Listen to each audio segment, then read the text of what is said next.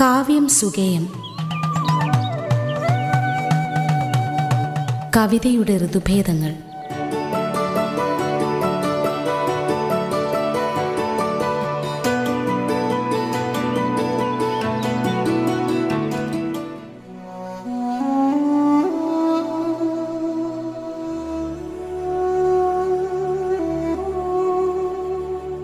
വണക്കം.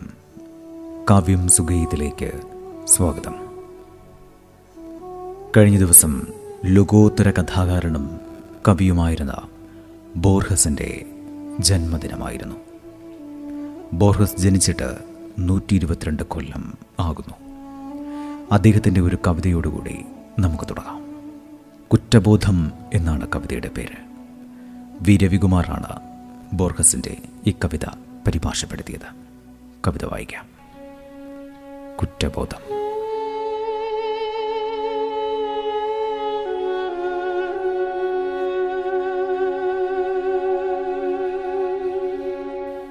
പാപങ്ങളിൽ കൊടിയ പാപം ഞാൻ ചെയ്തു. ജീവിതത്തിൽ ഞാൻ സന്തുഷ്ടനായതേ ഇല്ല. വിസ്മൃതിയുടെ ഹിമാനികൾ എന്നെ വലിച്ചിഴക്കട്ടെ നിഷ്കരുണം അവയെന്നെ മുക്കിത്താഴ്ത്തട്ടെ അച്ഛനമ്മമാർ എനിക്ക് ജീവൻ തന്നു വളർത്തി. ജീവിതമെന്ന മനോഹരമായ അപായക്കളിക്കായി. ഭൂമിക്കും വായുവിനും ജലത്തിനും അഗ്നിക്കുമായി ഞാൻ അവരെ നിരാശപ്പെടുത്തി. ഞാൻ സന്തുഷ്ടനായില്ല. അവരുടെ യൗവന സ്വപ്നങ്ങൾ എന്നിൽ ഫലം കണ്ടില്ല. ഞാൻ മനസ്സർപ്പിച്ചത് കലയുടെ ചിട്ടകളിലായിരുന്നു. അതിന്റെ ക്ഷുദ്രമായ നൂലാമാലകളിലായിരുന്നു. ഞാൻ ധീരനാവുമെന്നവരാശിച്ചു ഞാൻ ധീരനായില്ല. ഒരു നാളും എന്നെ പിരിയാതെ അതൊപ്പം നടക്കുന്നു. നിർഭാഗ്യവാനായ ഒരു മനുഷ്യന്റെ നിഴൽ.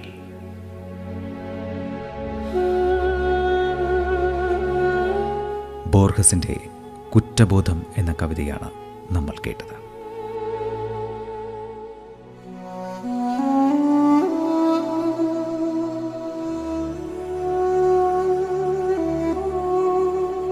കാവ്യം സുഗയത്തിൽ ഇന്ന് നമുക്ക് ഒരതിഥിയുണ്ട്.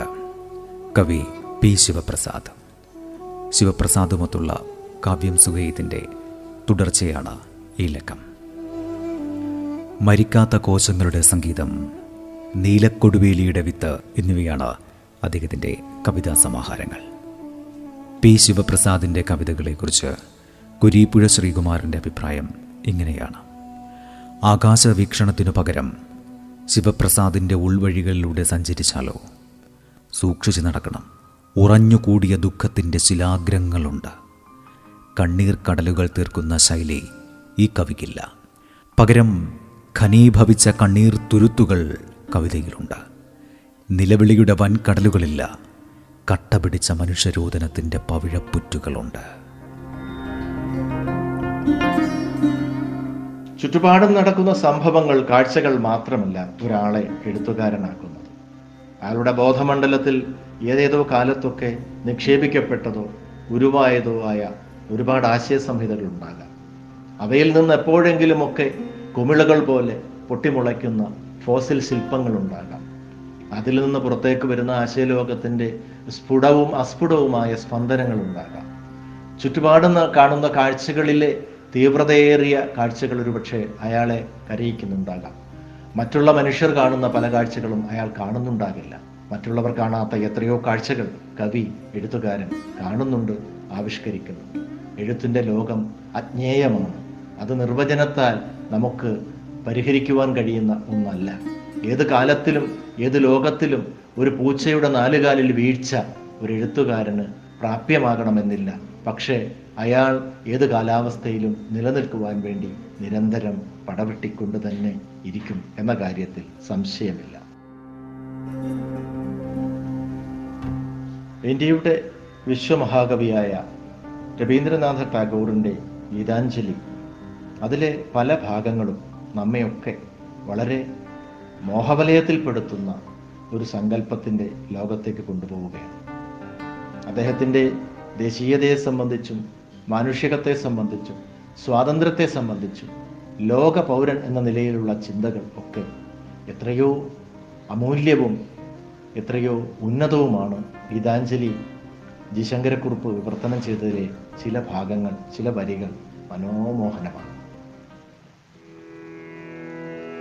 ഞാനറിവീല ഭവാന്റെ മോഹനഗാനാലാപന ശൈലി നിഭൃതം ഞാനത് കേൾപ്പു സതതം. നിദാന വിസ്മയശാലി ഉദയഗാന ഉജ്ജ്വലശോഭം ഉജ്ജ്വല ശോഭം ഭുവനം അലതല്ലിടുകയാണധിഗഗനം വായുവിലീശ്വരചലനം അലിയിക്കുന്നു ശിലകളെ ഈശ്വരഗംഗ സരഭസഗമനം. പാടണമെന്നുണ്ടീരാഗത്തിൽ പാടാൻ സ്വരമില്ലല്ലോ. പറയണമെന്നുണ്ടെന്നാൽ അതിനൊരു പദം വരുന്നീലല്ലോ പ്രാണനുറക്കെ കീണിടുന്നു പ്രഭോ. പ്രാണനുറക്കെ കേണിയിടുന്നു പ്രഭു. പരാജിത നിലയിൽ നിബദ്ധനിഹ ഞാൻ നിൻ ഗാനത്തിൻ നിരന്തമാകിയ വലയിൽ. നിബദ്ധനിഹ ഞാൻ നിൻ ഗാനത്തിൻ നിരന്തമാകിയ വലയിൽ.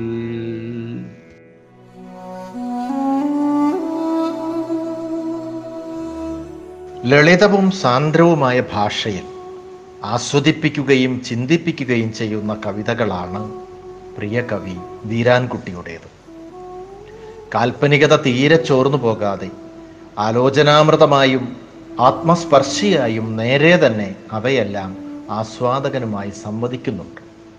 ഓർക്കുന്തോറും ഒരു സഞ്ചാരി കണ്ടെത്തുന്ന പുതിയ ഭൂഖണ്ഡങ്ങൾ പോലെയാണ് അവയുടെ അർത്ഥതലങ്ങൾ പ്രത്യക്ഷമാകുന്നത്. ഇഷ്ടകവികളിൽ ഒരാളായ വീരാൻകുട്ടിയെക്കുറിച്ച് അദ്ദേഹത്തിന്റെ കവിതയെക്കുറിച്ച് ഇങ്ങനെയൊക്കെ പറയാൻ എനിക്ക് തോന്നുന്നത് എന്റെ നിയോഗം കൂടിയാവാം.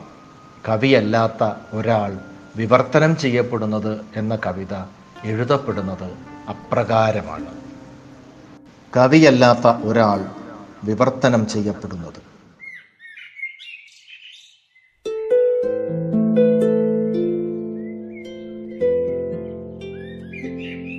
കവിയല്ലാത്ത ഒരാൾ കവിത എങ്ങനെ എഴുതും? മണ്ണിൽ കാലുകൾ പൂഴ്ത്തി മരം പോലെ അനക്കമറ്റ് കാറ്റിനെ കോർബൻ ചീപ്പാക്കി വെയിലിനെ അടുപ്പുതിളയാക്കി മഴയെ ആകാശത്തിന്റെ സുരജതിയാക്കി അയാൾ അലഞ്ഞുലഞ്ഞു നിൽക്കും. പൊഴിയുന്ന ഇലകൾ ഓരോന്നും മോക്ഷത്തിന്റെ കവിതയാകും തളിർക്കുന്ന ഇല ഓരോന്നും ജീവിത പ്രണയത്തിന്റെ ജലതരംഗമാകും കിളിർക്കുന്ന വിത്തോരോന്നും ശലഭസംഗീതത്തിന്റെ പൂമ്പൊടിയാകും. മണ്ണിൽ നിന്നും കൊളുത്തിയെറിഞ്ഞ ഒറ്റ വീണക്കമ്പിയിലൂടെ ആകാശത്തിന്റെ ചുംബനം അഗ്നിരേതസ്സായി മിന്നിയിറങ്ങും.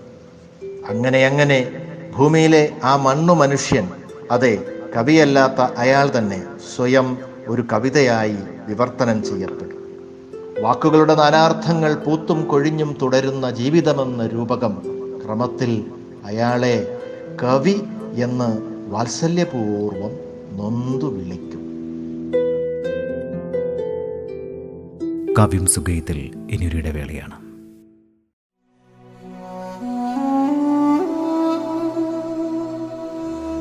റേഡിയോ കേരളയിൽ നിങ്ങൾ കേട്ടുകൊണ്ടിരിക്കുന്നത് കാവ്യം സുഗേയം കവി പി ശിവപ്രസാദിനൊപ്പം. നിങ്ങളുടെ കവിതാ സങ്കല്പം എന്താണ്? അതൊരു ദൈവീക അനുഗ്രഹമല്ലേ? ആത്യന്തികമായി അനുഭൂതികൾ പകർന്നു നൽകുക മാത്രമല്ലേ കവിതയുടെ ലക്ഷ്യം? അതിനപ്പുറം എന്തെങ്കിലും ദൗത്യം കവിത ഏറ്റെടുക്കേണ്ടതുണ്ടോ? എന്നിങ്ങനെ പല സംശയങ്ങൾ പല ചോദ്യങ്ങൾ പല സന്ദർഭങ്ങളിൽ പല സഹൃദയരും സുഹൃത്തുക്കളും ഉന്നയിക്കാറുണ്ട്. അതുമാത്രമാണോ കവിത? അല്ലെങ്കിൽ അവ മാത്രമാണോ കവിത? എന്ന സന്ദേഹത്തിൽ നിന്ന് ഉരുവായ ഒരു കവിതയാണ് ചാരം. ചാരം എന്റെ കവിതയെ സ്വയം നിർവചിക്കുന്നതിനുള്ള ഒരു പരിശ്രമമാണ്. ചാരം എന്ന കവിത. കവിത തേൻ കൂടല്ല കാതിലേ കാതിലേക്കിറ്റിച്ചു തരുമെന്നു കരുതി നീ കാത്തിരിക്കേണ്ട. കവിത കരിവണ്ടല്ല താമരയ്ക്കുള്ളിലെ തരളതയിൽ വീണുറങ്ങാറുമില്ല. പുലർവയിൽ പൂവല്ല പൂർണേന്ദുവല്ല മുകിൽ മലർവില്ല് ഞാണേറ്റുമാകാശമല്ല അമ്മ മനമുരുവിടും താരാട്ടുമല്ല അതൊരു താളം തുളുമ്പും കിളിപ്പാട്ടുമല്ല. കവിത വാഗ്ദേവിയുടെ സ്ഥനമല്ല സ്ഥന്യമല്ല അമൃതല്ല കാരുണ്യ സിന്ധുവിൻ കണ്ണേറിലുലയുന്ന മരമല്ല. കവിയുമുന്മാദങ്ങൾ കാൽത്തള കിലുക്കുന്ന തരുണിയുടെ വാക്കിലെ രഹസ്യമല്ല. പ്രണയം പഴങ്കഞ്ഞിയാക്കി ഉടൽ വർണിച്ച് കാമക്കുറുന്തയിർ മീതെ അനൽപമായി തൂവി.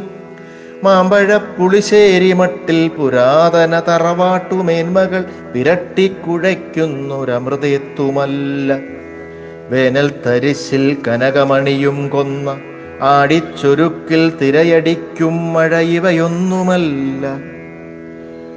കവിത ദേശസ്നേഹദുന്ദുഭിയിൽ ഉണരുന്ന കപടബോധ്യത്തിൽ ചിരിക്കുന്ന ബുദ്ധനല്ല. അരിയിട്ടു വാഴ്ചയുടെ ആത്മോപദേശങ്ങൾ കേട്ടു തളിർക്കുന്ന കള്ളിമുൾ ചെടിയല്ല നുണയല്ല. കവിത വഴിയോരത്ത് നിസ്വത വിഴുങ്ങിക്കിതച്ച് തലകുമ്പിട്ട് വിങ്ങിയമരും വെറും പെണ്ണല്ല. അബലയായി വിഫലമായി പൊങ്കാലയർപ്പിച്ച് കണ്ണിറയ്ക്കും ഭക്തിസ്തവമല്ല. കവിതയാൾ കൂട്ടത്തിലൊറ്റയാകുമ്പോഴും തിങ്ങുമേകാന്തത്തിലായിരം നാവോടെ സ്വന്തം നിലത്തിലെ മണ്ണിരയ്ക്കും തകരനാമ്പിനും എല്ലാ ചെറുതിനും വേണ്ടി അവിശ്രമം നീറും മനസ്സ്. അതിനുള്ളിലെല്ലാം നിറയ്ക്കാം ഉടയ്ക്കാം പുതുക്കാം ചിരിക്കാം എതിർക്കാം ജനിക്കാം ഒരായിരം വട്ടം ദ്രവിച്ചു മണ്ണാകാം. ഒടുവിലെ മർത്യന്റെ ജരവീണ ഭാഷയും കോടാനുകോടി വിഫല ബാഷ്പങ്ങളും ഇടനെഞ്ചിലേറ്റി കുതിക്കാം മരിക്കാം.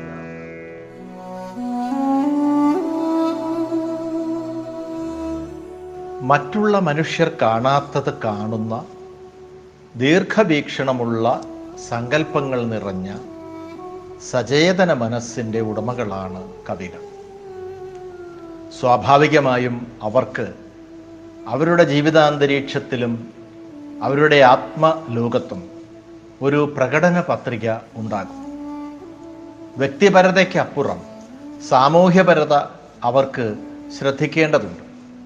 അകത്തും പുറത്തുമുള്ള രണ്ടു തരം ലോകങ്ങളും ബഹുസ്വരതയുടെ സംഗീതം മുഴങ്ങുന്ന പരിസ്ഥിതിയുടെയും ഇതര ജീവജാലങ്ങളുടെയും നിലനിൽപ്പിനെ പ്രധാനമാക്കുന്ന നീതിയുടെ സമവാക്യങ്ങളെ അടയാളപ്പെടുത്തുന്ന അത്തരം കർത്തവ്യങ്ങളിൽ വ്യാപൃതമാകുന്ന ജീവിതത്തിന്റെ സർവതലസ്പർശിയായ വ്യാഖ്യാനങ്ങൾ കവികൾക്ക് പ്രധാനമാണ്.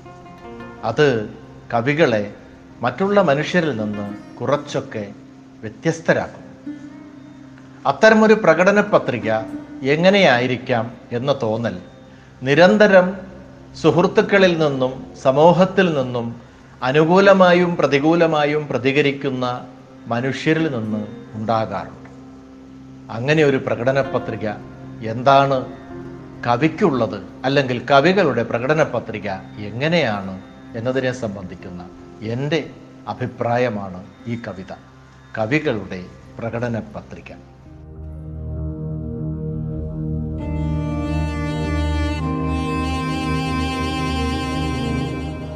ചില കൂട്ടുകാർ ചോദിക്കുന്നുണ്ട് സമൂഹ വൈദ്യന്മാരുടെ വേഷത്തിൽ എന്തേ ഇരുവട്ടം നായകനെപ്പറ്റി അവന്റെ ഖരഭാഷയുടെ ഗരിമയെപ്പറ്റി ഓണത്തെ പെരുന്നാളിനെ മലകയറ്റത്തെ പൂക്കളെ പുണ്യശരീരരെ പ്രണയത്തെ മറവിയെ മഞ്ഞുവീഴ്ചയെ മരണത്തെ തീപ്പെട്ട രാജാവിനെ തീർത്ഥാടനത്തെ അന്യഗ്രഹ സഞ്ചാരങ്ങളെപ്പറ്റിയൊക്കെ എന്തേ കവിത എഴുതുന്നില്ല?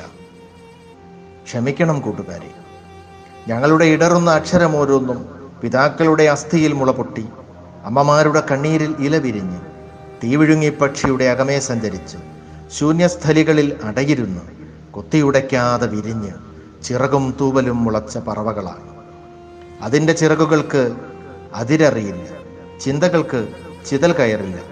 വട്ടമിട്ടു പറന്ന് അവ സ്വന്തമാക്കുന്ന ചാവുനിലങ്ങളിൽ കിളിർക്കുന്നത് രക്തചന്ദനവും വേർപ്പിന്റെ സൗഗന്ധികവും. ആയതിനാൽ കൂട്ടുകാരെ കണ്ണുകൾ മൂടി നിരായുധരായി മുനപ്പുകളുള്ള കരിങ്കൽ പാതയിലൂടെ മനസ്സിന്റെ മൗനപുസ്തകം തുറന്നു പിടിച്ച് മന്ത്രത്താൽ ഭാഷ കെട്ടപ്പെടാത്ത പാദങ്ങളോടെ കാറ്റിൽ ചിതറിയ പുരാതന വസ്ത്രവുമായി നിർലജ്ജം ഇതിലേ വരിക. കവിത നിങ്ങൾക്കായി കാത്തു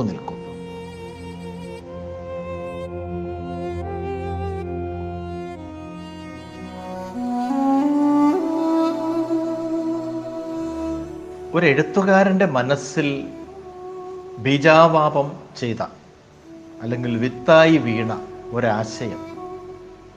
സ്വയം ഒരു രൂപം സ്വീകരിച്ച് ഒരാകൃതി സ്വീകരിച്ച് ഒരു ജീവനെ സ്വീകരിച്ച് പുറത്തേക്ക് വന്ന് സമൂഹത്തിന്റെ മുമ്പിൽ തലയുയർത്തി നിൽക്കുന്നതാണ് ഓരോ എഴുത്തും ഓരോ കവിതയും. ആ അർത്ഥത്തിൽ ഒരു കവിത ഉണ്ടായി വരുന്നതിന് അല്ലെങ്കിൽ ഒരു സാഹിത്യ സൃഷ്ടി ഉണ്ടായി വരുന്നതിന് അനേക കാരണങ്ങൾ ഉണ്ടാകണമെന്നില്ല. അനേക കാരണങ്ങളാലും ഒരു സൃഷ്ടി ഉണ്ടായി വരാം ഒരു രചന സംഭവിക്കാം. ഒരാളുടെ മനസ്സിന്റെ അകം ഒരാളുടെ മനസ്സിന് പുറത്തുള്ള ലോകം ഇവ രണ്ടും ചേർന്ന് ഒരു എഴുത്തുകാരനെ സൃഷ്ടിക്കുകയാണ്. അയാളുടെ അറിവിന്റെയും തിരിച്ചറിവിന്റെയും അയാളുടെ അനുഭവങ്ങളുടെയും അതിന്റെ തീക്ഷ്ണതകളുടെയും അതിന്റെ തീവ്രതകളുടെയും അതിന്റെ സൗന്ദര്യാത്മകമായ ആസ്വാദന ലോകങ്ങളുടെയും ഒക്കെ ആകെത്തുകയായിട്ടാവാം പലപ്പോഴും പല എഴുത്തുകളും പല കവിതകളും സംഭവിക്കുന്നത്. പലതും സംഭവിച്ചു പോവുകയാണ്. അയാൾ മുൻകൂട്ടി ഇന്ന ദിവസം ഇന്ന വിഷയത്തിൽ ഇങ്ങനെ ഒരു കവിത എഴുതിയേക്കാം എഴുതാം എന്ന് കരുതുകയല്ല പലപ്പോഴും. എഴുതപ്പെട്ടു പോവുകയാണ്. അത്തരത്തിൽ സ്വാഭാവികമായി വരുന്ന യാന്ത്രികതയിൽ നിന്ന് ഉയർന്നു നിൽക്കുന്ന ഒരു സ്വാഭാവികതയിലൂടെ പിറവിയെടുക്കുന്ന നിരവധി എഴുത്തുകൾ ലോകത്തെ ഇതിനകം മാറ്റിത്തീർത്തിട്ടുണ്ട്. മനുഷ്യ മനസ്സിൽ ചലനങ്ങൾ സൃഷ്ടിച്ചിട്ടുണ്ട്. മനുഷ്യന്റെ സ്വാഭാവികമായ പരിണതികളെ ചില പ്രത്യേകമായ വഴികളിലൂടെ സഞ്ചരിപ്പിക്കുവാൻ പ്രാപ്തമാകുന്ന വിധം വളർത്തിയിട്ടുണ്ട് വികസിപ്പിച്ചിട്ടുണ്ട് ആയുധമേറ്റിച്ചിട്ടുണ്ട് സൗമ്യത ശീലിപ്പിച്ചിട്ടുണ്ട് ശാന്തിയും സമാധാനവും എന്ന മന്ത്രം അഹിംസ എന്ന മന്ത്രം നിരന്തരം ഉയർത്തിയിട്ടുണ്ട്. ഒരു രാഷ്ട്രത്തെ സംബന്ധിക്കുന്ന പരമാധികാരത്തെ ചേർത്ത് വെച്ച് വായിക്കുമ്പോൾ അതൊരു ഭരണഘടനയെയോ ഒരു നിയമവ്യവസ്ഥയെയോ നീതിന്യായ വ്യവസ്ഥയെയോ പല സന്ദർഭങ്ങളിലും പിന്തുണയ്ക്കുന്നുണ്ട്. ചില സന്ദർഭങ്ങളിലെങ്കിലും അതിന്റെ അന്യൂനമായ സ്വഭാവത്തിൽ വരുന്ന മാറ്റങ്ങളെ ന്യൂനതകളെ ഒക്കെ അയാൾ ചൂണ്ടിക്കാണിക്കുകയും എഴുത്തിലൂടെയും അഭിപ്രായ പ്രകടനങ്ങളിലൂടെയും അടയാളപ്പെടുത്തുകയും വിമർശനങ്ങളിലൂടെ നിരൂപണങ്ങളിലൂടെ അധികാരികളെയും ചുമതലപ്പെട്ട സാമൂഹിക നേതാക്കന്മാരെയും ഓർമ്മപ്പെടുത്തുകയും ചെയ്യുന്നുണ്ട്. അങ്ങനെ നിരന്തരം ഓർമ്മപ്പെടുത്തലിന്റെയും പുതുക്കലിന്റെയും തിരുത്തലിന്റെയും അഭിപ്രായ പ്രകടനത്തിന്റെയും ആത്മസാക്ഷാത്കാരത്തിന്റെയും ഒക്കെ ആയിട്ടുള്ള അനവധി അടരുകളിലൂടെയാണ് ഒരാൾ ഒരു എഴുത്ത് നിർവഹിക്കുന്നത് ഒരു കവി സ്വന്തം കവിത നിർവഹിക്കുന്നത്. ആ അർത്ഥത്തിൽ ഒരെഴുത്ത് ഒരു കവിത ലോകത്തെ ഇതിനേക്കാൾ മെച്ചപ്പെട്ട ഒന്നാക്കി മാറ്റി മാറ്റിത്തീർക്കുവാൻ വേണ്ടി ഒരാൾ ചെയ്യുന്ന പരിശ്രമത്തിന്റെ ഒരു അടരു മാത്രമായി ഒരു ഭാഗം മാത്രമായി നമ്മൾ കാണേണ്ടതുണ്ട്. കവിതകൾക്കും അത്തരമൊരു ധർമ്മമാണ് അത്തരമൊരു മനോധർമ്മമാണ് അത്തരമൊരു ഭൗതിക ധർമ്മമാണ് നിർവഹിക്കുവാനുള്ളത്. റേഡിയോ കേരളയിൽ നിങ്ങൾ കേട്ടുകൊണ്ടിരുന്നത് കാവ്യം സുഗയം. കവി പി ശിവപ്രസാദിനൊപ്പം. കാവ്യം സുഗയത്തിന്റെ ഈ ലക്കം നമുക്കിവിടെ അവസാനിപ്പിക്കാം. അടുത്ത ലക്കം പുതിയ സാഹിത്യ വിശേഷങ്ങളുമായി നമുക്കൊത്തുചേരാം